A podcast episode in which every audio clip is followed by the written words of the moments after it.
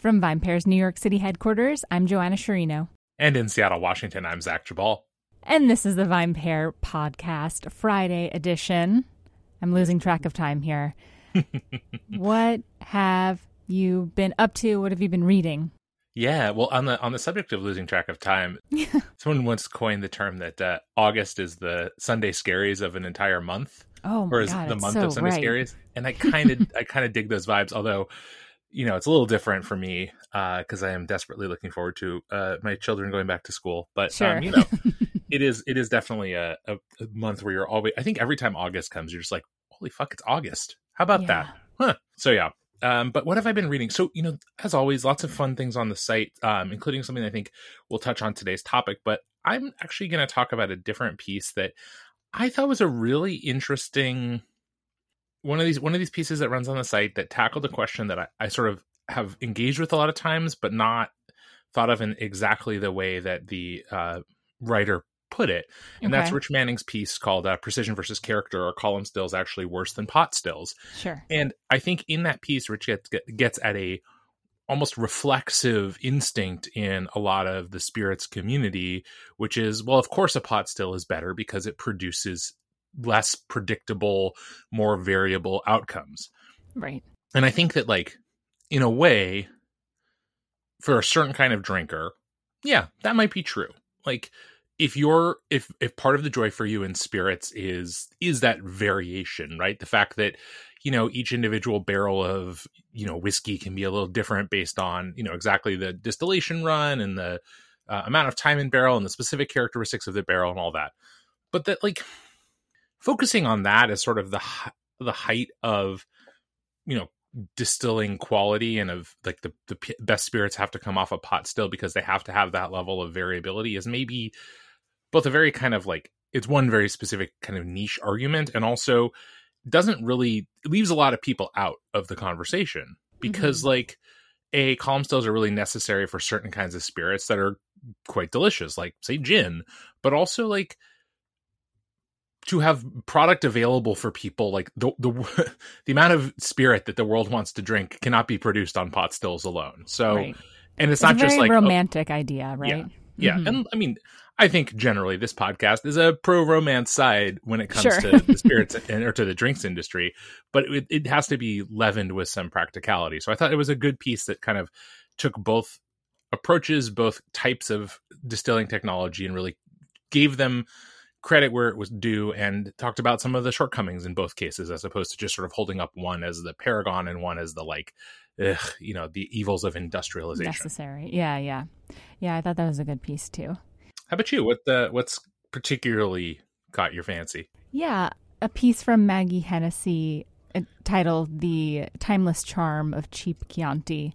Um, I thought was really great. Kind of talks about the this nostalgia that she has for the uh, Chianti, like house, like table wine Chianti that she grew up Mhm. having um, at the you know very generic Italian American restaurants in Chicago. And I just thought this this piece really spoke to me because I have those memories myself. Even just um, you know, in my grandparents' house growing up, like that, the bottle in the basket. It's called the Fiasco. I that was something I did not know. Did you know that? I did. Really interesting. Um, but yeah, that just like big bottle of Chianti and that special bottle. Um, yeah, and how you know she thought for a, such a long time that she had a you know a very specific palate or her palate wasn't refined enough because she liked this type of wine um, and has you know learned to appreciate different wines but just holds a soft spot for this type of Chianti and I, I just really love this piece. Thought it was so fun. Yeah, and and again, almost you know touches on this element of its own kind of romantic notion of wine, which is less about you know the sort of like uh rarefied air of the finest wines in the world, but of this like inextricable place that wine has at the table, not just in Italy, of course, but like, you know, no, I don't know if there's any other cuisine in the world that has wine like as inextricably linked with it as uh, Italian food and wine. Um, you know, French maybe eh, but even then, um, the, this is not really the point of this conversation. But like, no the French love wine. Obviously there's a lot of drinking wine and eating food and, and much of Europe this is true. I don't mean to say that like Italy somehow stands deeply apart, but I think the best way I've ever, you know, the best way I've ever kind of heard to think of it apparently this is just a podcast where i repeat adages people have told me is that like the italians treat wine like a condiment. Like in other mm-hmm. words often the food almost needs the wine to be complete in a way that i think is less true for like say french cuisine in general. Yeah i think that makes sense to me. So i like this piece. Yeah so we wanted to discuss kind of the timelessness maybe of the aperol spritz or perhaps the staying power of the mm-hmm. aperol spritz and um, why it's found such popularity and doesn't seem to be going away. Um, this, this idea kind of came out of a, a piece that we ran on the site from Brad Thomas Parsons about the, you know, Aperol spritz as a getaway drink for people visiting Italy. And the piece is totally different from that, but just, um, you know, there is something about the Aperol spritz that it seems to have risen in popularity in, I don't know when, Zach, the last decade, more recently than that? Yeah, I mean, that's it. Like, not like maybe the last seven, eight years, but I mean, yeah. that's kind of parsing it a little fine. Yeah. um, and so, yeah, I, I thought this was a, something that we could discuss and uh, if we if we think that there's ever going to be another spritz that could topple the aperol spritz what do you think so i think that there's two major challenges or two two ways in which the Aperol Spritz has so effectively kind of boxed out the competition. And one of them is just the very very effective marketing efforts of Gruppo Campari in like getting of like seeing I think pretty early on that there was you know a lot of interest in the Aperol Spritz that it was becoming a a trendy drink and really planting a flag there and being like, you know, we are owning this drink. Obviously, it has Aperol in it, which is a product that they make, and so it's an easy product, an easy drink to own in a certain way because it has your name in it. But really, and and really, just kind of like making it so that for a lot of the people who enjoy an Aperol spritz, it's almost unthinkable to have something else besides yeah. Aperol. Be that a different product that has similar characteristics or even just a different liqueur and i think we'll talk about that in a minute but like so so on the one hand they've sort of grabbed hold of that piece of it and i think the other part of it that's really made it pop is it just looks right like the, the the visual appeal of the drink i think cannot be undersold in the same way that it, and i think there's a lot of similarities in the same way that like the slightly previous rosé craze was so much about the wine yes but also about the way it looked in the glass and the way mm-hmm. you looked holding it and the way it photographed and the way it just kind of all came together and there's something about these like almost like this you know kind of range of shades of color in a drink that i think is really I don't know, just it it is appealing to people beyond the flavor. I think there's there's a visual appeal to the drink. And you know, the Aperol Spritz is a, you know, big ass wine glass full of ice and yep. you know, that kind of reddish orangish salmonish hue and usually there's a big old slice of orange in it and like it looks like a very you look the kind of carefree that none of us truly are but all want to be when you're holding it and that is I think a huge point in the drink's favor yeah, I think, you know, just I was thinking that the this idea that it's served in the wine glass makes and not in like a Collins glass or mm-hmm. something mm-hmm. like other long drinks um, sets it apart. And I do think that makes it more appealing to people.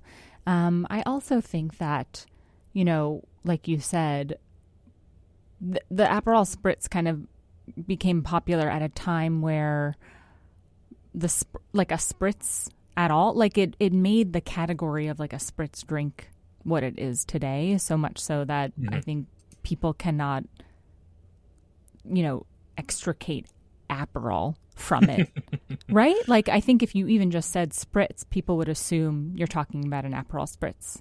Yeah, or at, at, a minimum, you have to be very explicit about why it's not Aperol. Sure. Yeah. And I think that that is, yeah, that's that's a again a big credit to. I mean, it's not untrue that that drink is has its own popularity you know widely served in northern Italy, in particular, like you know in Venice and Milan and places where there's a lot of tourism and people go, and and mm-hmm. you know mm-hmm. some of the the tradition was certainly brought over here, but I also think that another piece of it, and I'm curious if you agree with this, is I think I think of the rise of the spritz as also being an outgrowth of like brunch culture.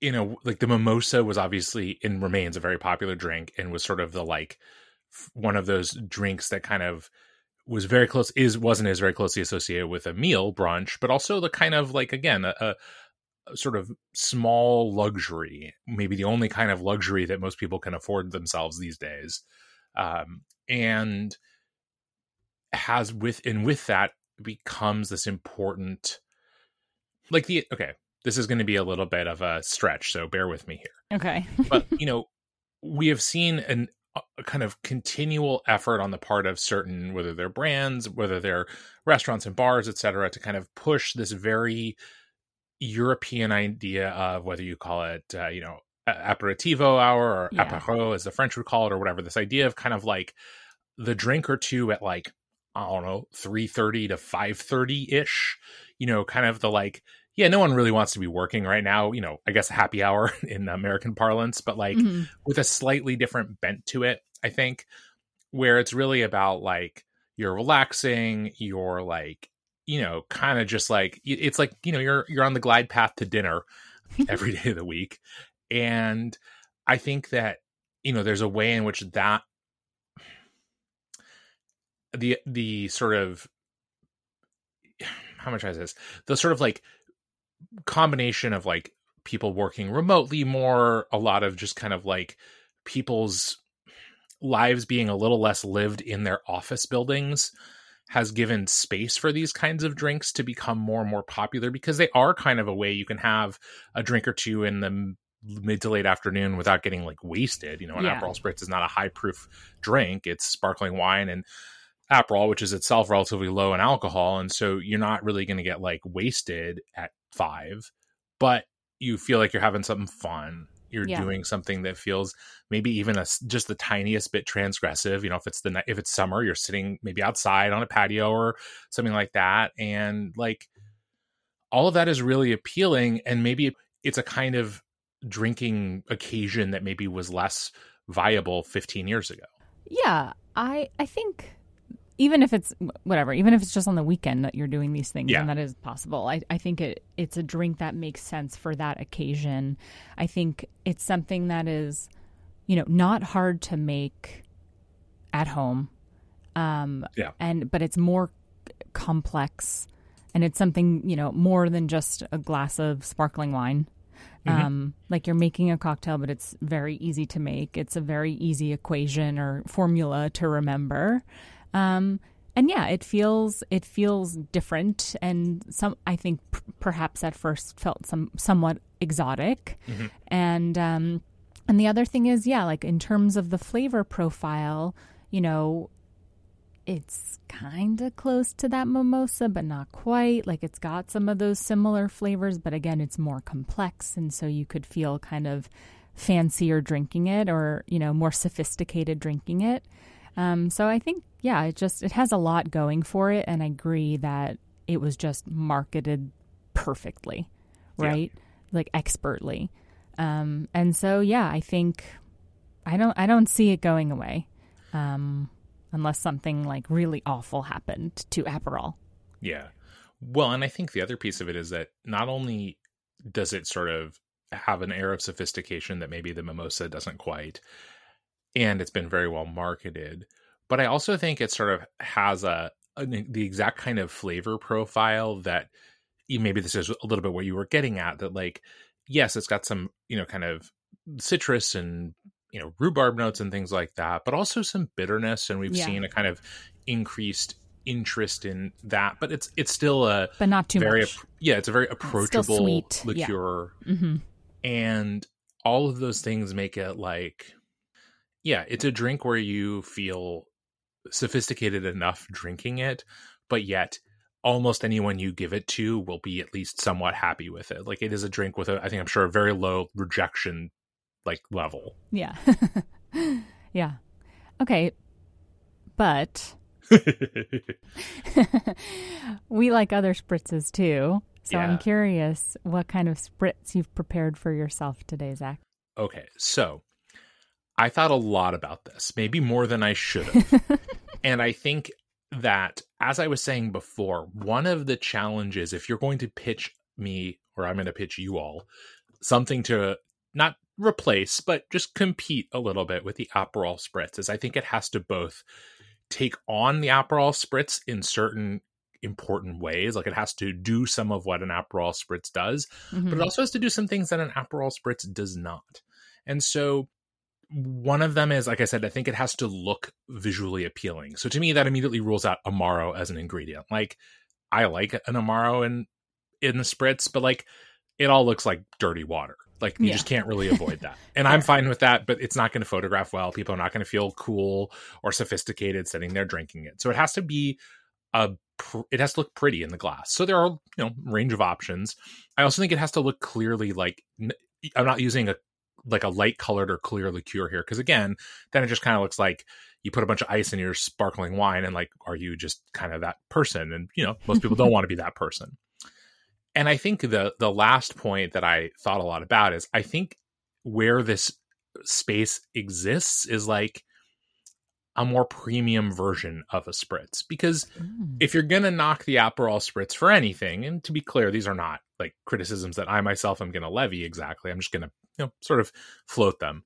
You know, it's kind of a cheap drink, and that's why it's been so popular because it's you know generally like inexpensive prosecco and Aperol, which is not a super expensive liqueur, which is great. It's part of what's made it so popular. It's like Exactly. you can you can sell it for 10 bucks as a restaurant and turn some kind of profit you can sell it for 15 bucks in new york and turn more of a profit um etc but because i do think there is space kind of in the premium uh, range i am going to pitch you i don't have a name for it maybe you joanna or maybe you the listeners can help me with this but my spritz is green chartreuse and champagne wow. and I think there's some space here. It's a little more like green chartreuse, pretty drink or pretty color, looks really good when um, sort of slightly diluted with sparkling wine.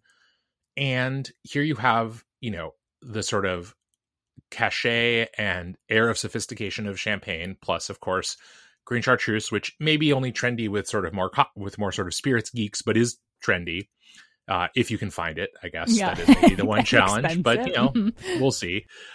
And like maybe this is like the twenty dollar spritz.